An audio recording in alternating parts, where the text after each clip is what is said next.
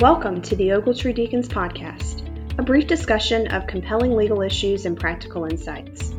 Please note that the information in this podcast is for informational purposes only and is not intended to be, nor should it be construed as legal advice. You can subscribe to this podcast on Apple Podcasts or through your favorite podcast service. Please consider rating and reviewing so that we may continue to provide the content that covers your needs. Please enjoy the program.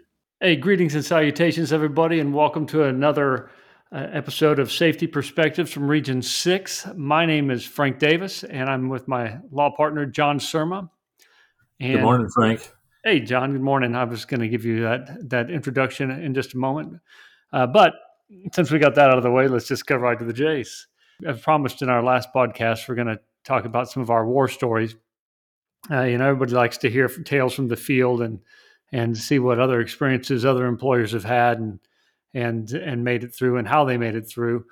Today we're going to focus on the ones that we really felt like were didactic in nature that tended to teach us something of value and so we've we've kind of scheduled uh, just just a handful of cases that that taught us something that taught John something or taught me something that we we thought was particularly helpful. So, John, uh, I know you've prepared a, a couple of uh, tales from from your experience. You want to get us started, a little bit warmed up? Sure, Frank. And, and you know, I think before we actually start the discussion, I, I think you know I'd like to tell the audience and share with the audience. You know, I'm very much a believer in lifetime learning. I'm also very much a believer in there's always something to learn. It might be something positive. It might be something negative out of you know every situation we deal with, particularly when we're dealing with OSHA.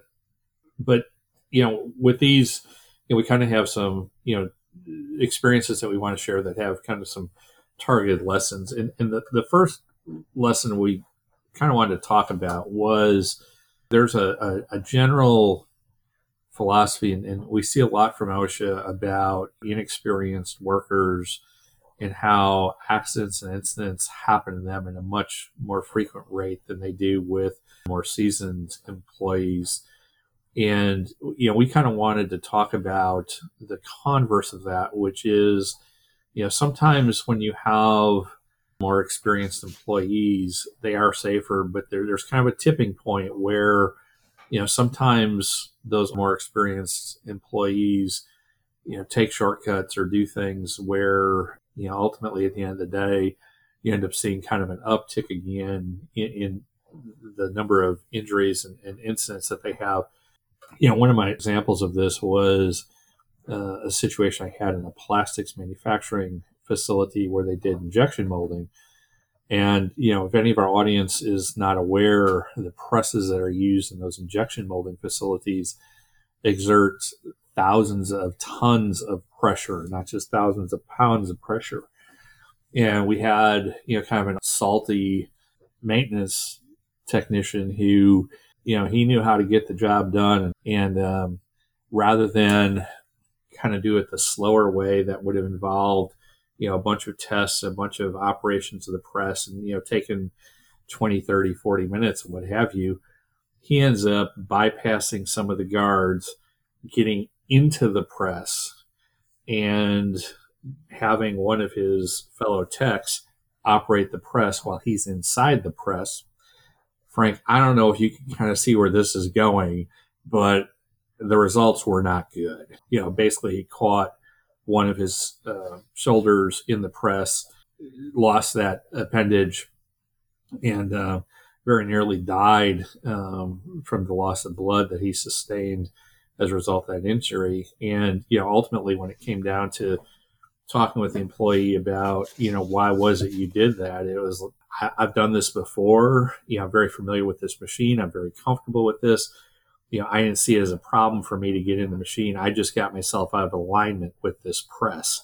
And, you know, the guy that was operating the controls, rather than putting it in semi automatic, put it in automatic mode which really threw me off. You know, it had disaster, that plant had disaster written over it in big, bold neon letters. But, you know, for some reason, this gentleman who had been with the company a long time and had been doing this type of work basically his entire career, you know, he, he's not able to work anymore in that capacity. And, um, you know, it was all basically because, you know, he knew the machine so well and he was so comfortable doing what he's doing that he did something that most folks would consider absolutely positively crazy. I had a similar one too with a uh, with a press like that. It was a very slow moving press eh, because it was a, it was a it was a CNC shop and it was it, this press moved super super super slow and there was this uh, intense light bulb inside of it that would burn out from time to time uh, and uh, one of the maintenance guys had gotten in the habit of actually climbing up in it while it was moving real slowly and changing that light bulb before the the, the pressure piece got back around to where he was working. But uh, one day he got up there and he spent too much time uh, getting the, the light bulb screwed in or it was damaged or something. And he was there alone. He had been working there for over 20 years uh, doing that same kind of thing. But uh, apparently, you know, taking risks that that he didn't appreciate, uh, that others didn't appreciate.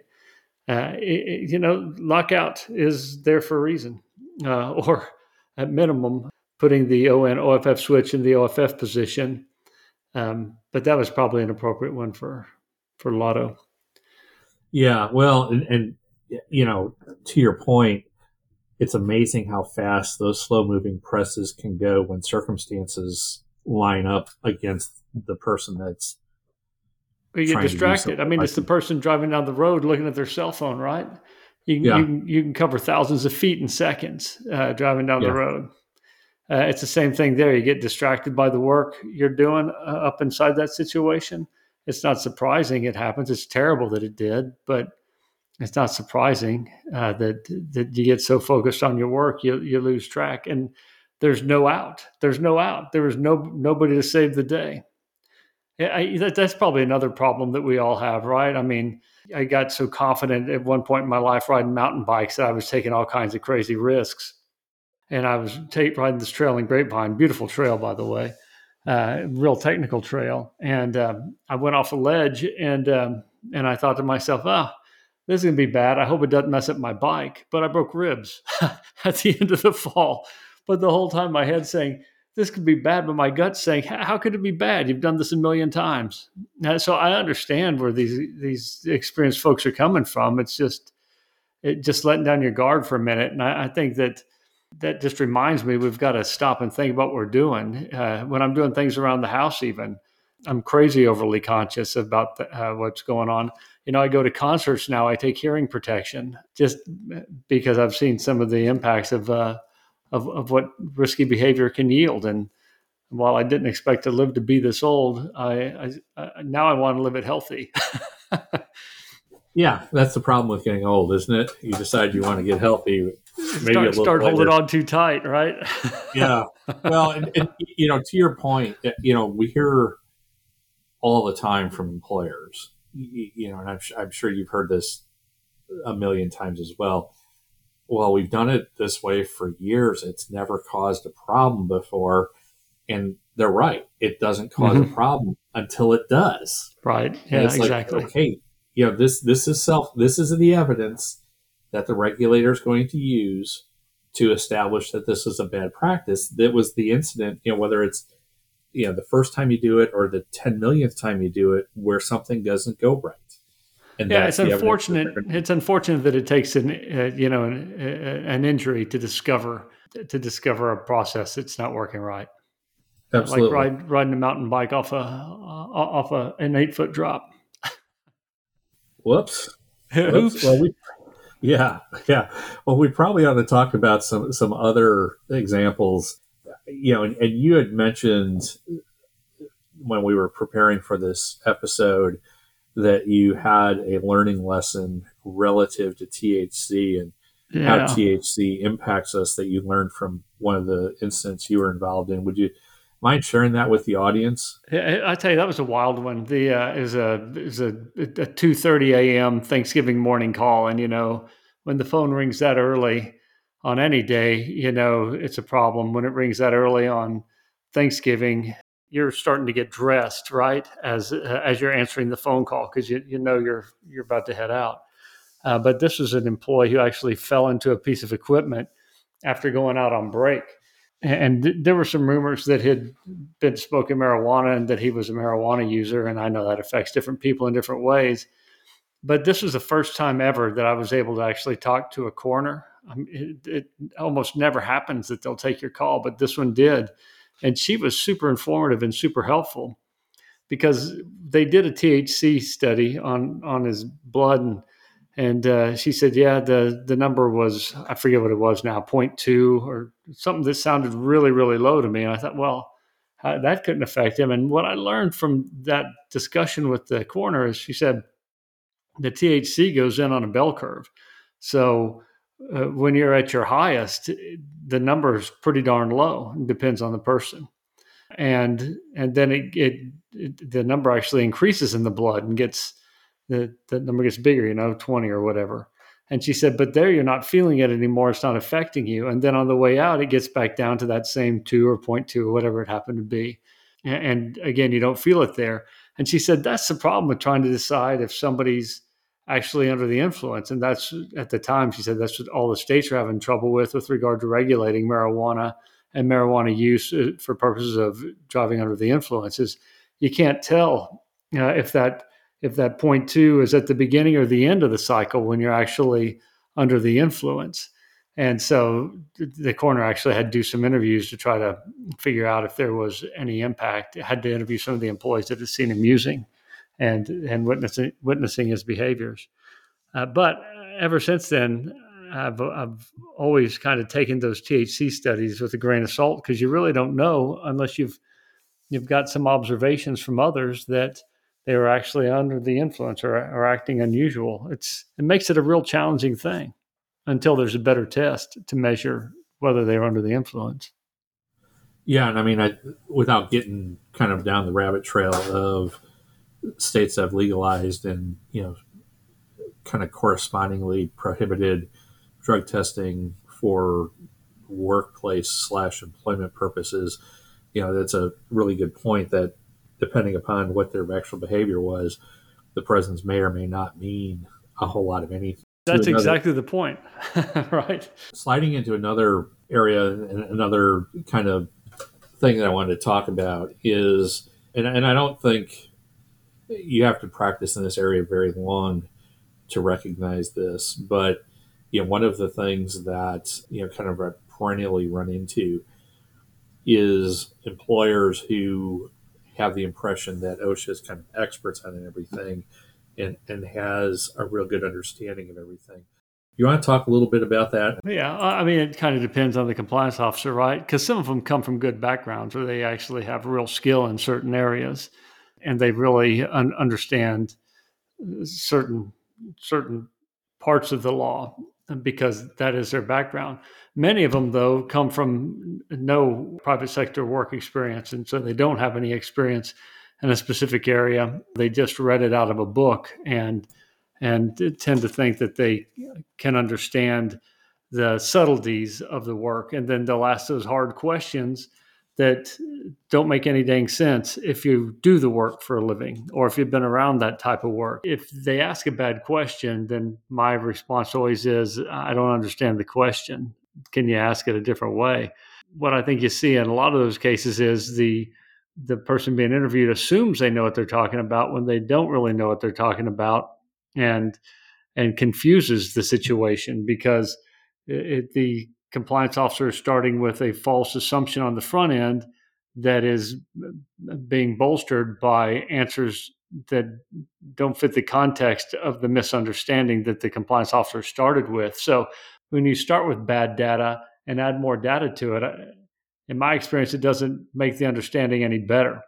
Uh, I think if you get a bad question from OSHA, it's important to try to understand that you know whether that compliance officer knows what they're talking about. As i've seen some bad bad citations written just because the compliance officer didn't understand the, the particular industry. And, and to osha's credit you know most of the area directors have fixed it but it's unfortunate that you have to go through the the citation and sometimes a negative press release before it gets corrected through the informal conference or maybe through litigation. And so employers would be well advised to be thoughtful about how they answer questions that don't make sense to them. Yeah. Because we get a lot of questions from compliance officers that don't make sense in the context of the industry. I think you had a, specific one that you were thinking about, didn't you?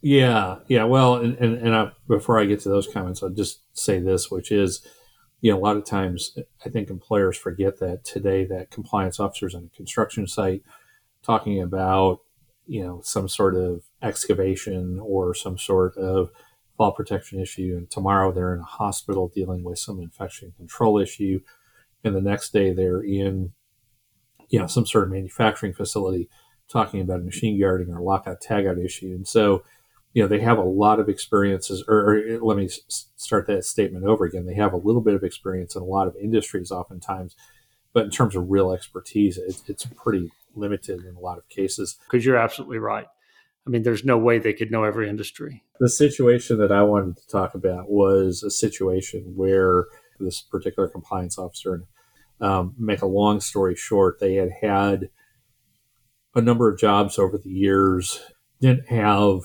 you know kind of um, you know heavy duty industry experience or construction experience. It was you know various and sundry you know jobs, generally speaking, short term jobs. Uh, found this out in the course of a deposition found out that, you know, five, six years before our inspection, they went to work for a government agency unrelated to OSHA um, in a uh, administrative type capacity, transferred to another city, took a position with OSHA because government employees are oftentimes allowed to kind of move around in government agencies without the same sort of effort it would take to, to you know, for an outsider to get into a government position was in an administrative role there, moved into another sort of more formal administrative role. And then, you know, surprise, surprise, at various times, OSHA has difficulty filling positions and was approached by the area's office management about, you know, would you be willing or would you be interested in becoming a compliance officer? And before this compliance officer even was sent to OTI, the OSHA Technical Institute in Chicago, the assignment for my particular inspection landed on their desk and they're going out to an inspection in this case a fatality inspection with literally zero experience behind them. I, I, think there were a couple of other inspections kind of you know what we characterize as more minor inspections or what i think we would characterize as more minor inspections. Um, but in terms of you know the type of equipment that was involved in terms of a fatality, et cetera. This was the first time, and you know they really really struggled. And you know, in going through the file, we found some conclusions that you know the way they were drafted up, and you know, people when they write notes sometimes emphasize things, and you know we were able to. Uh, I'll use the word exploit that to our advantage in that case. And, and, you know, a more experienced, more senior, more trained compliance officer, I'm confident that never would have been in their file. It was one of those things where, you know, I think we uh, sometimes expect or, or think that, you know, compliance officers all show up with 20 years experience. Well, guess what? They, like everybody else, has to start with zero years experience, zero days of experience in some cases. I heard a stat recently that they've, they've got 50% new enforcement staff. I've heard that same stat. That's less than a year's worth of experience. Yeah, and, and I mean, you know, people are asking all the time, do you know this compliance officer? Do you know that compliance officer? And fortunately, this is the first time in a long time that I haven't known all the compliance officers because they lost so many over COVID. Uh, oh, that, yeah. that there's a bunch of new ones that the names start coming up. Yeah, it's hard to keep track of. Yeah, yeah. I mean, in a in a few months, I figure we'll know everybody in Region Six again. But they really added a whole bunch of new folks. Well, it depends on if the turnover attrition replace. Yeah, yeah, that better word than I was coming up with. But yeah, it depends on what happens there. Well, you're going to use fancy words, but I'm from West Texas. I got to use things I understand. Hey, you're the one that came up with didactic. I can't even say it. yeah, that was my English major popping out right there. I, I remember uh, remember that word school. I guess uh, just a closing note, it kind of goes back to, to, to our thoughts about being thoughtful. You know, the end of shift problem or or the going to lunch issue around break times and around into shift, you know, it seems like we see a, a higher percentage of issues around that time. I just had a recent case with um, they had a um, a warehouse that was that was stacked tall and and some of these stacks stacked tall weren't so straight up and down, weren't blocked, weren't blocked. They were they were leaning and had a fella getting close to the end of shift, just trying to get the last of his workload out. Runs over with a pallet jack and starts cranking and cranking and cranking. The the the, the whole stack fell on him, all on video. But it, you know, he only had a few minutes left in his shift, and uh, maybe 15 minutes left in his shift, and he was trying to trying to get it done instead of waiting on the forklifts to clear off some of the pallets on top of what he was really trying to get to. I get getting in a hurry and trying to go home. I, I get that. Uh, I think sometimes people hurry up. That's something that I would I would emphasize in, in training and retraining and maybe briefings, right? Just reminding people, kind of circling back to what we did at the beginning, even with more experienced employees, there's no need to, to take unnecessary risks. And th- those are things that I often see our HSE partners emphasizing uh, to operations and to employees is like, slow down. We want you to, to go home the way you came in.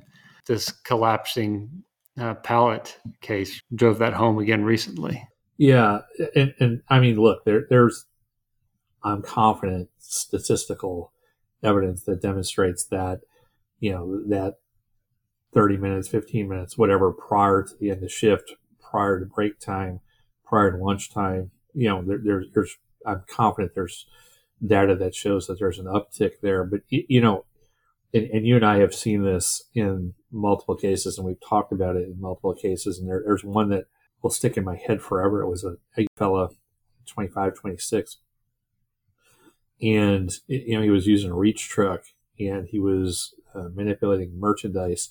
You know, basically getting it out of tall storage racks and, and putting it on the, the, the uh, dolly that was on the reach truck and, and moving it to other parts of the facility or putting it on trucks. And, you know, for whatever reason, rather than dropping the boom down the 45 feet, repositioning the truck and going back up, which was a feature unique to some of these trucks in this facility and not all of them. That most of them you could operate it from up in the air. You know, he decided, well, you know, I'm close to where I'm at, or we we assume he decided I'm close to where I'm at and I'm gonna just remove my fall protection to unhook this lanyard and got into the pallets and, and apparently lost mindfulness of where he was. And, and, unfortunately you know when it came up to break time an hour and a half later people finally started to look for him. And you know unfortunately in that hour and a half he had expired and, and, and passed away. And you know i mean we're, we're drawing some conclusions because there was no video and, and we don't really know what happened. But it appears that he got in a rush and, and just unhooked himself. And, um, you know, no idea why the rush, eh, eh, you know, in, in, terms of the progress through his inventory that he was supposed to work with. You know, he was on track, he was on time, uh, but for some reason or another, you know, it appears that he took a shortcut. And unfortunately, those shortcuts, whether it's on the employer side or the employee side, can have catastrophic results. And, you know, unfortunately, you and I have seen that far too often over the years, and we'll continue to see it. Yeah, it is unfortunate. The only other thing I would add is whenever we're given that instruction, whenever HSE is given that instruction, reminding people to pay attention. I always like to document those type of things, of course, that we're we're emphasizing the safety points uh, and then the corrective action, uh, like we've talked about many times before. Uh, inspect, detect, and correct. Go around and and try to make sure people are following following the procedures. Uh, and if you catch them doing it right, fantastic. You know, you can make a note of that. And if you if you catch an opportunity for improvement, uh, obviously make a note of that. So I think that concludes our podcast for today, John. Well, thanks again for listening. And John, it's good to talk to you. Talk to you next time. Sounds good, Frank. You be good.